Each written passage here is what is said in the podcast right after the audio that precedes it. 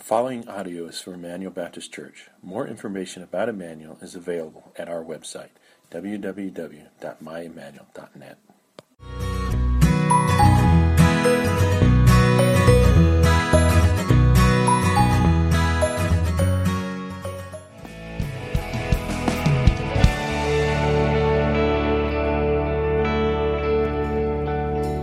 Lord, we just praise you as we lift up our voices as one. As a fellowship of believers, Lord, we lift up our praise to you, knowing that you are our steadfast love. And Lord, that you're always there for us. This is a promise we cling to, that you will always be there for us. You never fail. And so, Lord, we thank you for that. And so now, as we hear from your word, Lord, we pray that it'd be something that stirs us, that your Holy Spirit would move within us that we'd be more than just hearers, but we'd be doers, and that we might be able to reach our families and other people for the gospel of Christ. Lord, it's you we honor, it's you we glorify this morning. In Jesus' name, amen. But you know what? God is deserved of our exclamation of praise, isn't He? He's so good. He is so good to us. And this, His love never, ever fails. Anytime we think His love fails, dear friends, we have missed it. His love is so good. It's just so good. Hey, we've got a lot going on today, a lot of exciting things. I want to tell you we're into week two of our Kingdom Families month, okay? So last week you had a bulletin insert that looked just like this. And the challenge of last week was to do a media fast, to pick one night of the week and to do a media fast where there's no screens, just invest in your family. And uh, some of you participated through some pictures over at us. We really appreciate that. There should be some floating around on the screens in just a second. But uh, the challenge was to take that time to not be distracted and to let God do a great work in our families.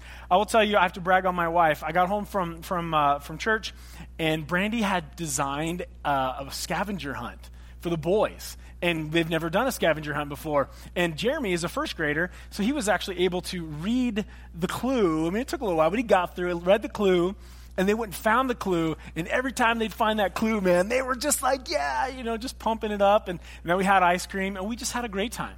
We did the devotions together. We talked about last week what it means to taste and see that the Lord is good.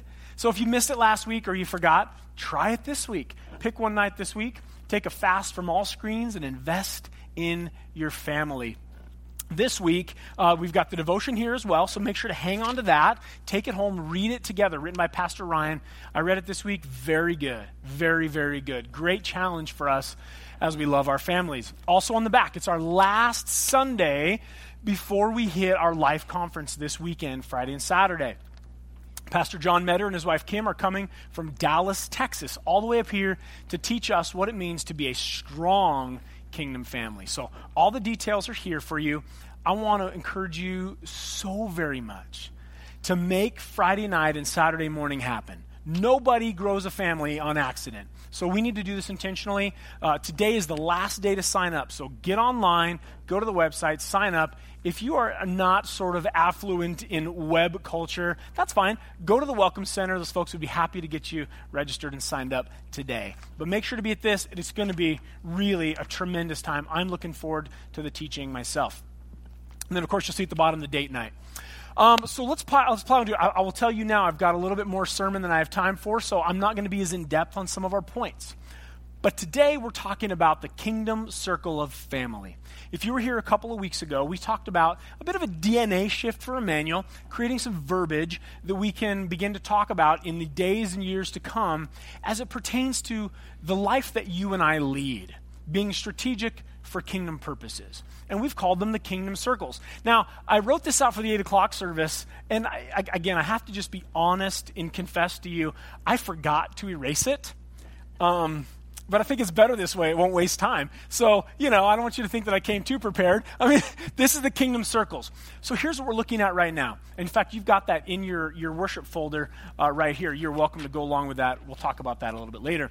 But if we think about our life and what the kingdom circles are, what areas of life that God has put us in, I think fundamentally there's three different circles that each and every one of us live in as believers, okay? So that's why we put ourselves in the middle. Not because we're the center of the universe, but because we are the common denominator of all three of the circles of our life, okay?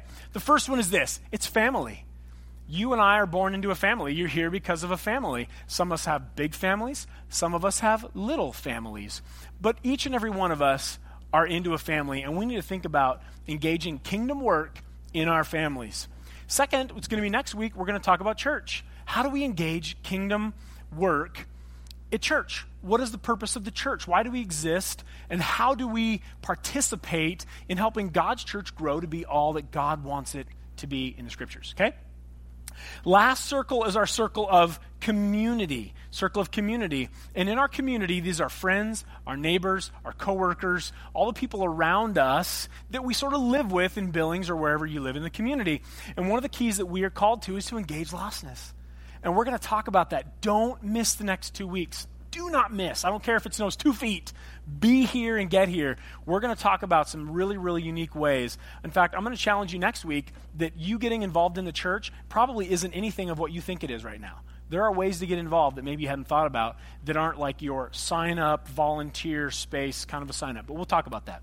And then in two weeks, come here. I'm going to I'm going to help you discover some areas to engage your lost community without changing anything in your life in ways that maybe you have never thought about. But here's the great truth, and this is why we're talking about it. You know that God wants strong families. Amen? Say it aloud. God wants a strong family. He calls us to strong families, He equips us for strong families.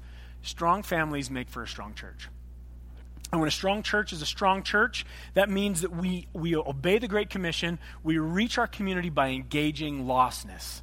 And then when people get the opportunity to meet Jesus Christ, and give their life over to Him and let their lives be transformed, like many of us in the room, guess what happens? Then they get to grow strong kingdom families who grows our church for His kingdom purposes. Amen? Pretty cool stuff. So today we're talking about the first circle of family. How in the world do we do that? Well, last week, Pastor Paul walked us through Ephesians chapter 5. And what he did is, is he, he, he taught us uh, a really unique thing that, that not a lot of folks necessarily know, and that is that, that God and his kingdom is parallel to family. God is Father, he has a Son. Scripture says we're the bridegroom of Christ. He likens husbands. He says, Husbands, love your wives the way Christ loved the church and gave himself up for her. He says, Wives, submit to your husbands as unto the Lord. Well, the church submits to Christ, right? Christ leads the church. So, in order for us to go on in our kingdom family uh, uh, circle today, you, we've got to understand that God has taken the mission of the church and He has laid it in foundation with family. So, when you say, Gosh, what is the mission of a family? What's the purpose of a family? It's the same as the church. And sometimes we don't always think about those terms. We think, well, the church is supposed to do this, but my family is supposed to do this. Actually, that's not true at all. There's a reason that God parallels family with church. Your family has a mission, your family has a purpose. And we're going to talk about what that is today. Okay? We're going to talk about what that is. Uh, what does it mean to share the same mission? I've got three questions for you today. Excuse me, that we're going to go through. And the first is this What is a kingdom family? What is a kingdom family? Turn to the book of Colossians, chapter 1. When we look at what is a kingdom family, uh, it may seem like a redundant question, but I don't think that it is. A kingdom family is not a family that goes to church on Sunday. That, that's not what makes a kingdom family a kingdom family. A kingdom family is not even a family who checks the Christian box on the form. That's not, that doesn't make a, a, a kingdom family. So, what is a kingdom family? Here it is in your notes. A kingdom family is one that exists for the glory of God. A kingdom family exists for the glory of God. If you've got Colossians chapter 1, pick it up in verse 24 with me, if you would. now remember, Paul's writing to the church at Colossae. So understand, remember, when we, when we read church, we think of the same as our families, right? Now I rejoice in my sufferings for your sake, in verse 24. And in my flesh I am filling up what is lacking in Christ's afflictions. For the sake of his body, that is the church, same as our family of which I became a minister according to the stewardship from God that was given to me for you, to make the word of God fully known, the, the mystery hidden for ages and generations, but now revealed to his saints.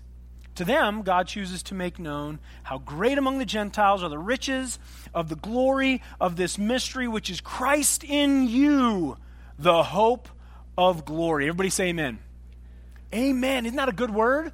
The hope of glory, Christ in you. A kingdom family understands that we exist for the single minded focus of bringing glory to Jesus Christ, the King of Kings and the Lord of Lords. We exist for that purpose in a lot of ways. Do you know God desires to make his glory known to your family? Did you know that? Sometimes we think because we're American individualists that we know that God kind of wants to do something in our life. I think it's even true that some of you don't even think that God wants to make his glory known to you. But he does. He wants to make his glory known to you in, the, in, in so many different areas of your life, oftentimes in the everyday. But he also wants to make his glory known to your family. And sometimes we don't always think about it in those terms. But here's the truth that we have to recognize this morning we can't exist for the glory of God if we've never experienced the glory of God.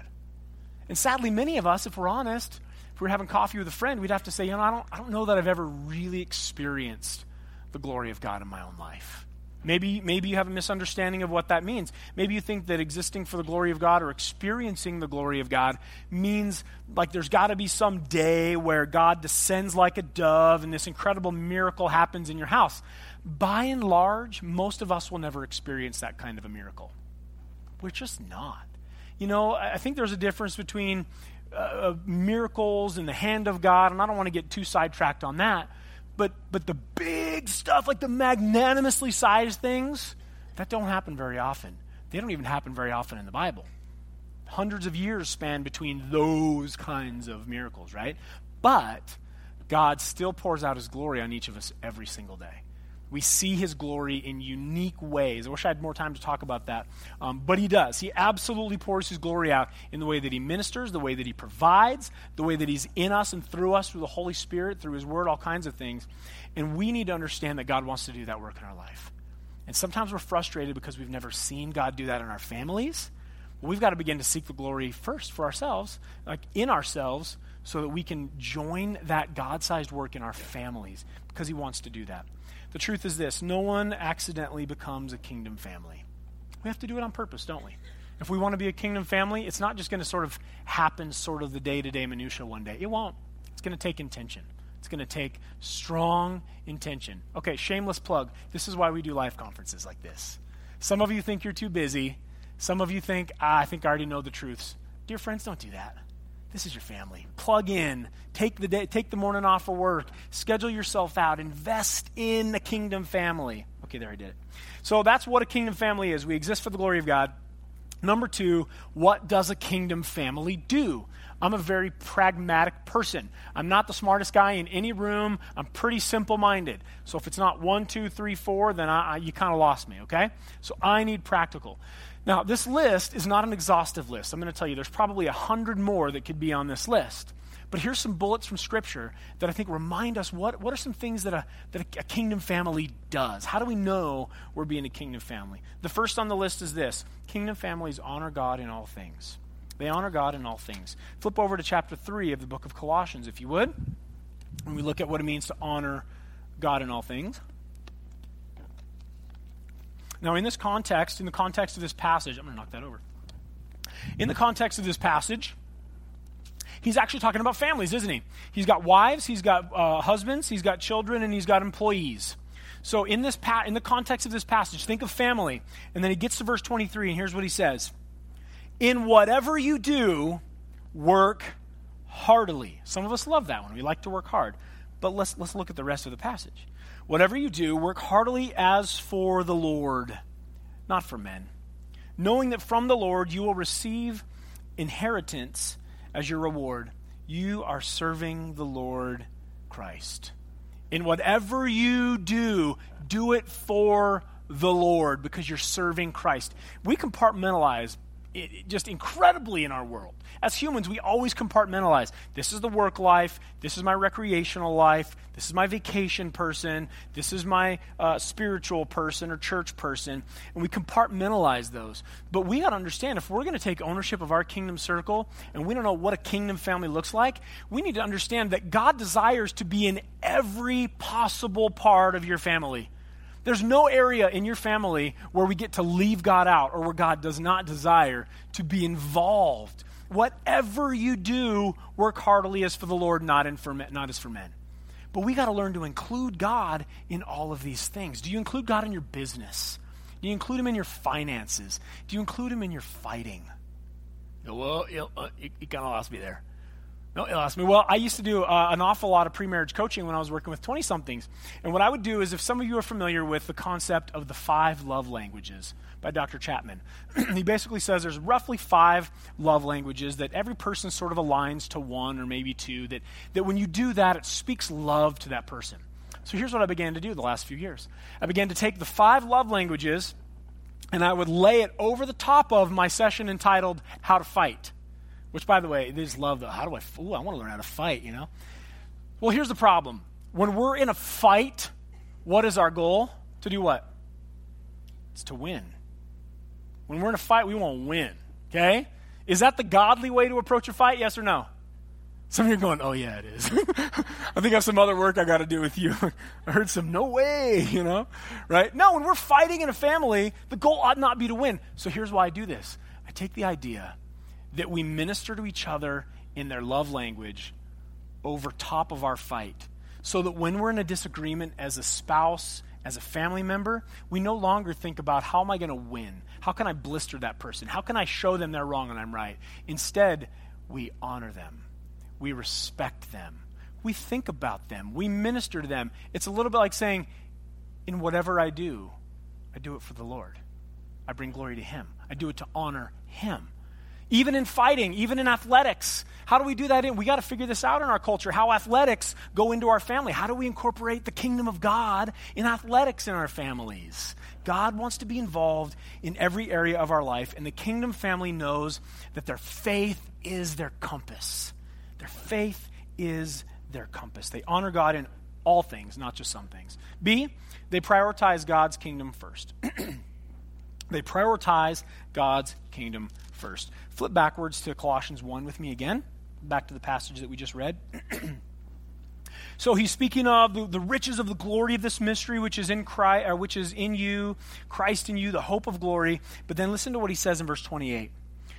He says, Now, him we proclaim, warning everyone, teaching everyone with all wisdom, so that we may present everyone mature in Christ. What word does he repeat three times?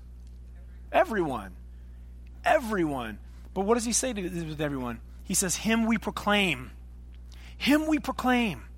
That's what we ought to proclaim is Him. For a kingdom family, we prioritize God's kingdom first. What you say the most is what you believe the most. Do you know that? What you say the most is what you believe the most. Scripture says in Matthew that out of the abundance of the heart, the mouth speaks. Sometimes we say, Well, I say this, but I don't really mean it. I really mean this, but I say this. I just want to tell you that's not biblical. What we say the most, we mean. That's what we mean. Does your family proclaim the glory of God? Do you talk about God? Do you talk about the goodness of Christ? What do you proclaim? Do we proclaim complaining? Do we proclaim dysfunction? Do we proclaim selfishness or do we proclaim the glory of God? He calls us to prioritize God's kingdom first, and what we say comes straight out of our hearts. Matthew chapter 6, verse 33. Jesus says, But seek first the kingdom of God and his righteousness, and all these things will be added to you. Great passage. Love that passage. Seek first God's kingdom. But do you know what the context of that passage is? It's anxiety and worry. It's anxiety and worry. He's saying, Are you worried about this? Are you anxious about this? The things of your life. He's talking about anxiety and worry. So, what does Jesus say? He says, Okay, um, how about you don't think about your anxiety and worry? Seek first the kingdom and his righteousness. See, here's the problem. When we let our worry and our anxiety become the focus of our life, it's so easy to be distracted from anything else that matters most, and we focus, we fixate on our anxiety. Anxiety, by definition, becomes compulsive. You know that, right? It becomes compulsive. What you worry about and have anxiety over become the main focus of your life. So, how do we combat anxiety? How do we combat depression? How do we combat the worry and the stress of our life? God says, Let me tell you, you seek first my kingdom and my righteousness and I'm going to provide all these other things for you. Isn't that exciting? I think that's, I think that's exciting. We prioritize the kingdom first, and then God will take care of your family. He's going to take care of the needs of our life, okay? It means that we've got to look more like Christ. I've got in your notes three simple things. It's not exhaustive, like I said, but it's three things. A family who prioritizes the kingdom first does three primary things. What are those three primary things? Number one, they serve each other. The kingdom family who prioritizes kingdom, we serve each other. We ought to be about serving those in our family. I, I, I, men, it's okay to cook dinner once in a while, right? Some of you ladies are going, oh, please don't tell him that. I can only have so many hot dogs. Okay, we just can't do this. It's okay to serve. We need to understand that our families are a fertile ground of service opportunities. We got to serve each other, bless each other, pitch in for each other.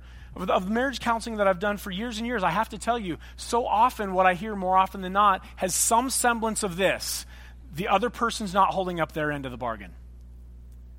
And then usually the other person says, Well, that's funny because my perspective is the other person's not holding up their end of the bargain. Well, imagine this if we're both committed to serving, you won't have to take from the other person at all. I've always said marriage is not a give and take relationship at all. You don't ever take, you, you, you give. And in family, it's the same way. We give, we serve, we serve each other. Second, the kingdom family serves the body of Christ. We serve the body of Christ. Now, I told you next week we're going to talk about creative ways that we do that, but it may not be just I need to volunteer on a list under this established ministry. That's great. Let me give you a, let me let me take a side note by the way. Uh, fallacy. Larger churches don't need volunteers. We're all staffed up. I could not disagree more vehemently. Absolutely not. We need more people who are willing to contribute to the ministries of Emmanuel for his kingdom.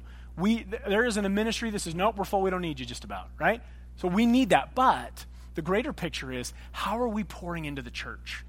How are we helping the church accomplish the mission of the church? I think we ought to ask ourselves Am I primarily taking from the church or giving from the church? Or is there a balance there? What do we do? How do we do that? We serve the body of Christ. We serve the brethren, the scripture says. Number three, they serve the world around them in Jesus' name. We serve the world around them in Jesus' name.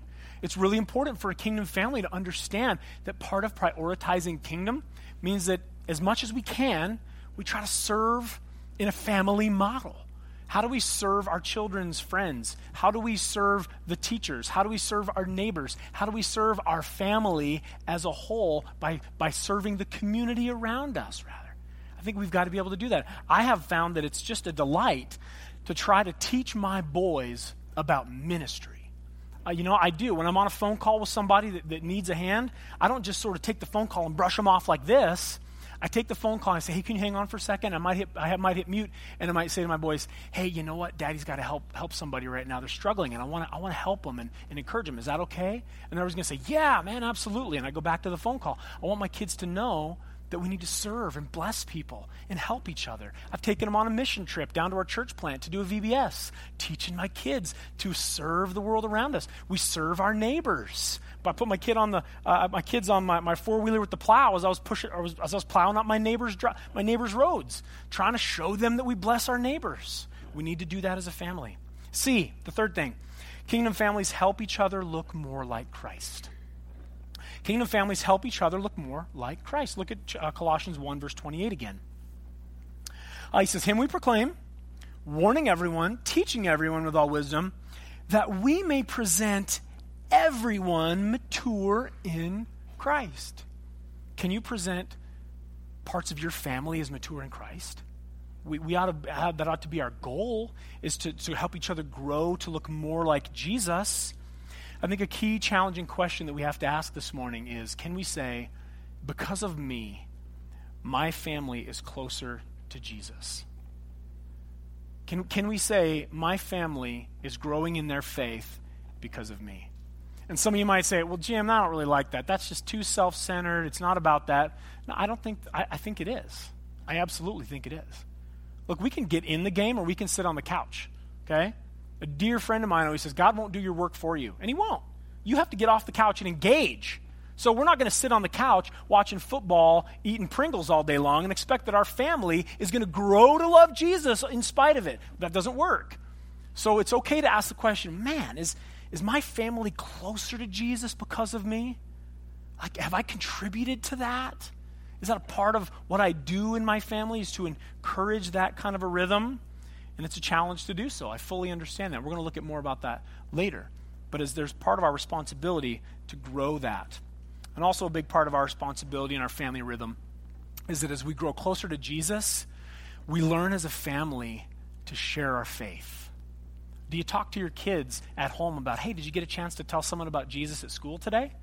Did they get to ask you, hey, did you tell a coworker about Jesus today? Does that ever come up in your house? Does evangelism come up in your house? Do you pray about how you can share your faith? Do you talk to your spouse about who you can go and tell the good news of Christ to? Do you talk about that? It's a part of our spiritual growth, isn't it? D, kingdom families practice giving God's grace, love, and forgiveness. They practice giving God's love, grace, and forgiveness. Turn to Hebrews chapter 10, actually, if you will. As you turn there, think of this. How will we ever learn to share the love and the grace and the forgiveness to a world around us who at times might be hostile if we cannot learn to do it primarily first in our families? The answer is we're not going to be. You know God gave you a family to practice your faith, right? Nod your heads if you get what I'm talking about. Some of us don't like that truth, but it's true. Have you ever discovered that it's harder to give the love, give the grace, give the forgiveness to our families than it is other people? Have you ever discovered that? There's been head bobs all over the room at this point, all, all morning. Sometimes it's harder for us to give that love, the Christ like love and the grace and the forgiveness to our family. We give it to the neighbor, we give it to our coworker, but it's tough in our family to do that, but we ought to do it. Look at Hebrews chapter 10 with me. Pick it up in verse 23. This is a beautiful picture of how we ought to be as a family. Now, let us hold fast the confession of our hope without wavering. Whoa, that's so good. I'm going to read that again. Let us hold fast the confession of our hope without wavering. For he who promised is faithful. Everybody say amen. He is faithful.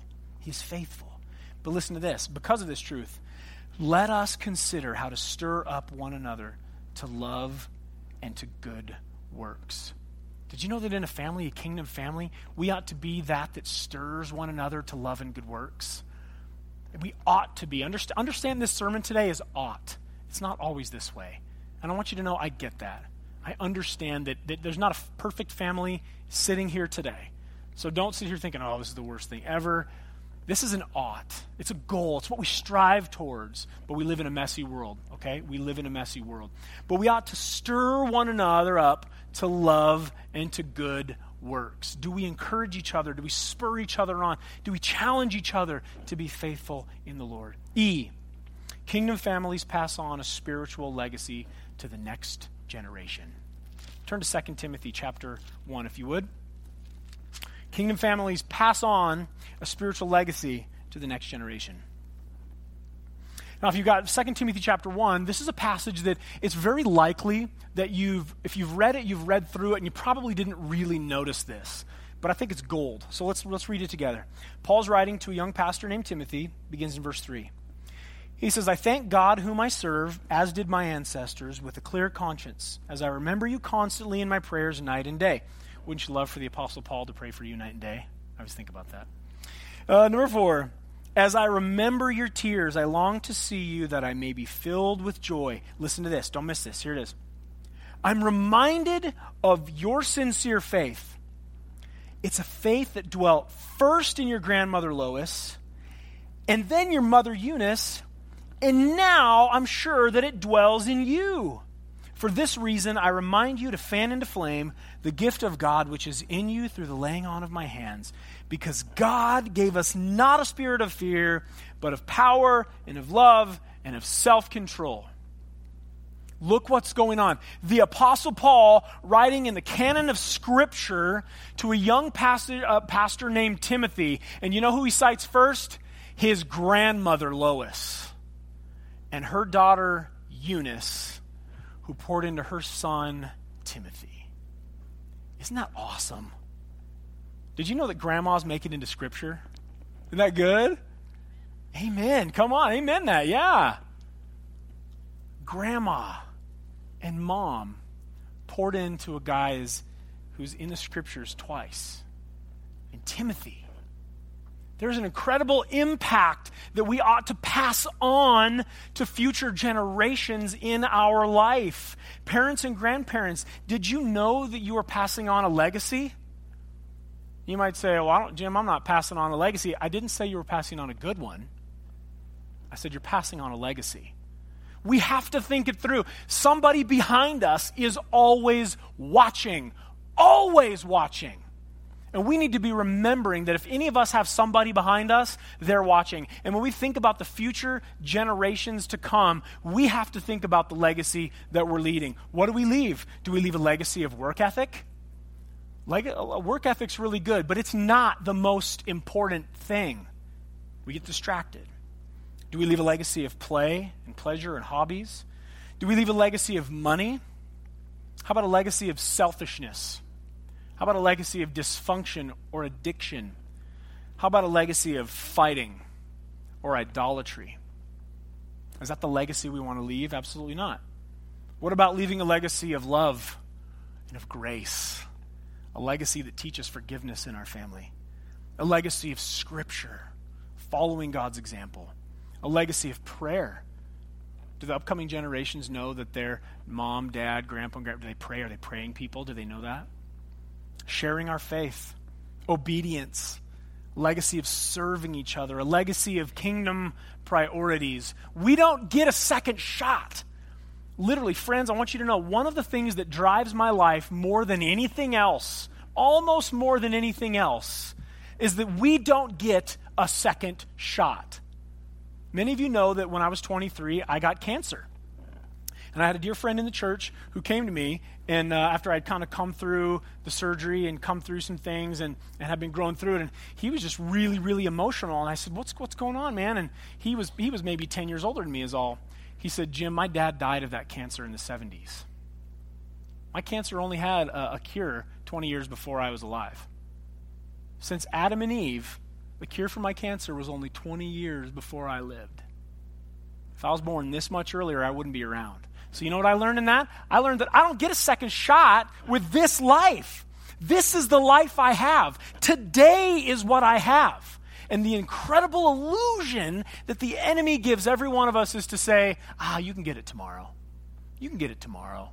It's all right. You can get it tomorrow. Well, guess what happens? Tomorrow becomes next year. Next year becomes a decade, and a decade becomes the end of life discussion. And I don't mean to be so, so heavy with this, but we have got to stop and understand that legacy starts right now. Like right now, we've got to start leaving a legacy, living our lives to pass on Jesus to the next generation. If you agree, would you say amen?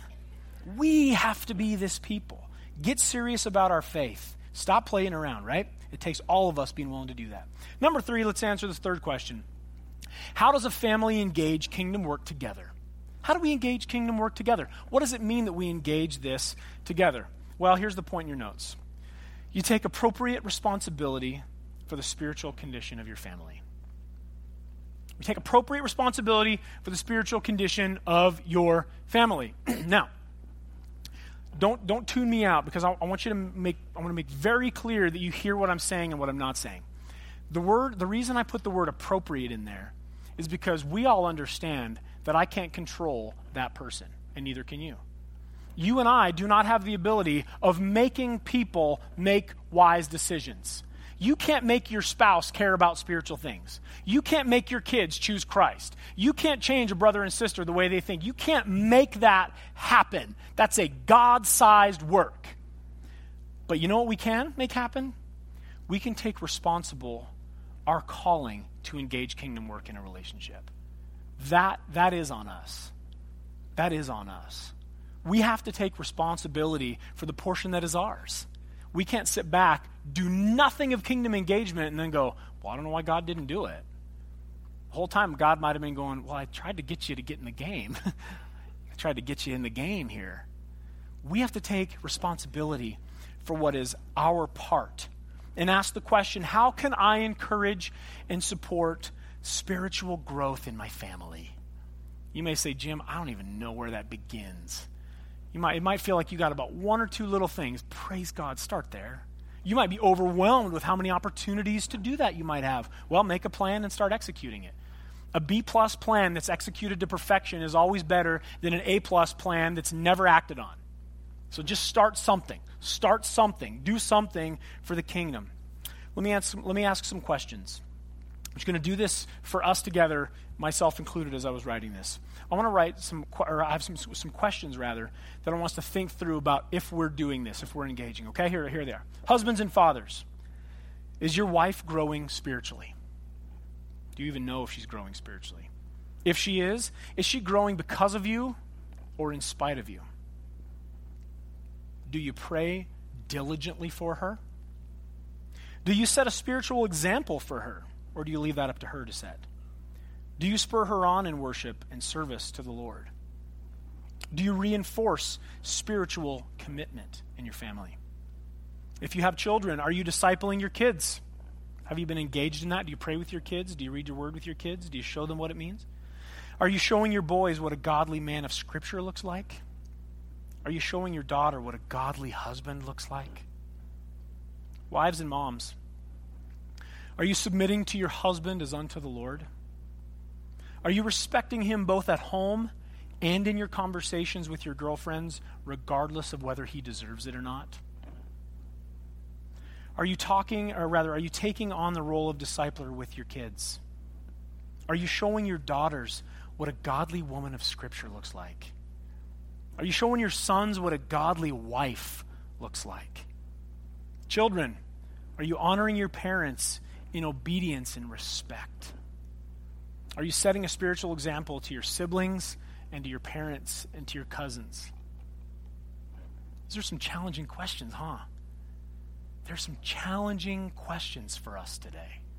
But these are the questions that we have to ask if we're going to be kingdom minded believers. We have to begin to take responsibility for the part of our family that's ours. There's some part of your family that is your responsibility to plug in, to pray, to encourage, to support, to speak, to serve in kingdom ways in your family. Lastly, this morning, we look at where God is working in the areas connected to your family circle and get involved in them. Where's God working in your family? He's working. Did you know that? Right now, this very moment, God has a plan. God's working. You look for ways that God is at work in your family. Maybe it's in your marriage. Maybe it's with your kids. Maybe it's with your grandkids, your brothers or sisters an aunt and uncle, niece and nephew. Just because we've grown past school age doesn't mean that we often don't have uh, brothers and sisters and, and family. What's God up to? Where's God working? Where do you want to see God work? Where are you desperate to see God work? When was the last time you shed a tear for the spiritual condition of your family? When was the last time it bothered you? When was the last time you stayed awake at night praying for your family to come to Jesus? Praying for your family to be restored? Or have you just sort of put it out of your mind and been distracted with the important responsibilities of our life? Where's God at work? Where's God doing something? Where do you want to dive in and say, okay, God, use me. I want to be involved in your work in my family? Where are you at this morning? Maybe you're here this morning and you're just kind of thinking, honestly, Jim, my, my, my family's in shambles. Maybe you're here this morning thinking, Jim, I've not done a good job. Listen, I want to encourage you yet again. It's not over. God cares about our obedience today. Nobody wins a victory tomorrow because of the failure of yesterday. Nobody. It doesn't happen. Yesterday's gone, but today's here. Today's here. So, how are you going to engage your family today? I'm ask for every head to be bowed and every eye to be closed. That's, that's a simple question of our response today. Is what is God showing you this morning about ways that you can engage kingdom priorities, spiritual growth in your family? Where can you be involved? When do you, where do you need to begin to speak or speak up? Where do you need to spur on a commitment? Maybe you're here this morning and you've just let your family do whatever they're doing in, in, in, spiritual things. Maybe you've just let your spouse sort of do whatever they see fit. Maybe you need to jump in the game today and get, get involved. Maybe it's time for you to pitch in. Maybe it's time for you to commit. Maybe it's time for you to pray and to get involved in what God's doing. Because I believe with all of our hearts, our first responsibility is our family. As hard as it is, it's our very first responsibility. Father, we declare this morning that this responsibility is just, it feels, it's just too big for us. We struggle, we wrestle, we have bitterness, and we have hard feelings, and we have challenging relationships, and we have baggage. Lord, have we got baggage in our families? But God, you are the God of messy situations. You are the God who is so good at taking our baggage and restoring and redeeming it. So, God, I pray for families all across the room today that you would begin to do a work of bringing glory to each family Father, I pray for the courage that just like you spurred on Timothy in the scriptures, that you give us a spirit of love and of power and of self discipline. You give that to us today. And I pray, God, that we would engage our families in unique ways like never before. That we would be the hands and feet of your son Jesus in our families. Give us courage, give us wisdom, and bear much fruit for your kingdom. I pray in Jesus' name.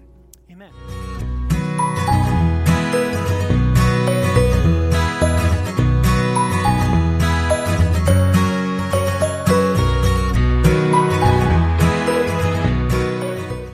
Thank you for listening to audio from Emmanuel Baptist Church, located in Billings, Montana. Feel free to make copies of this message to give to others, but please do not charge for those copies or alter the content in any way without permission. For more information about Emmanuel, please visit us online at www.myemmanuel.net.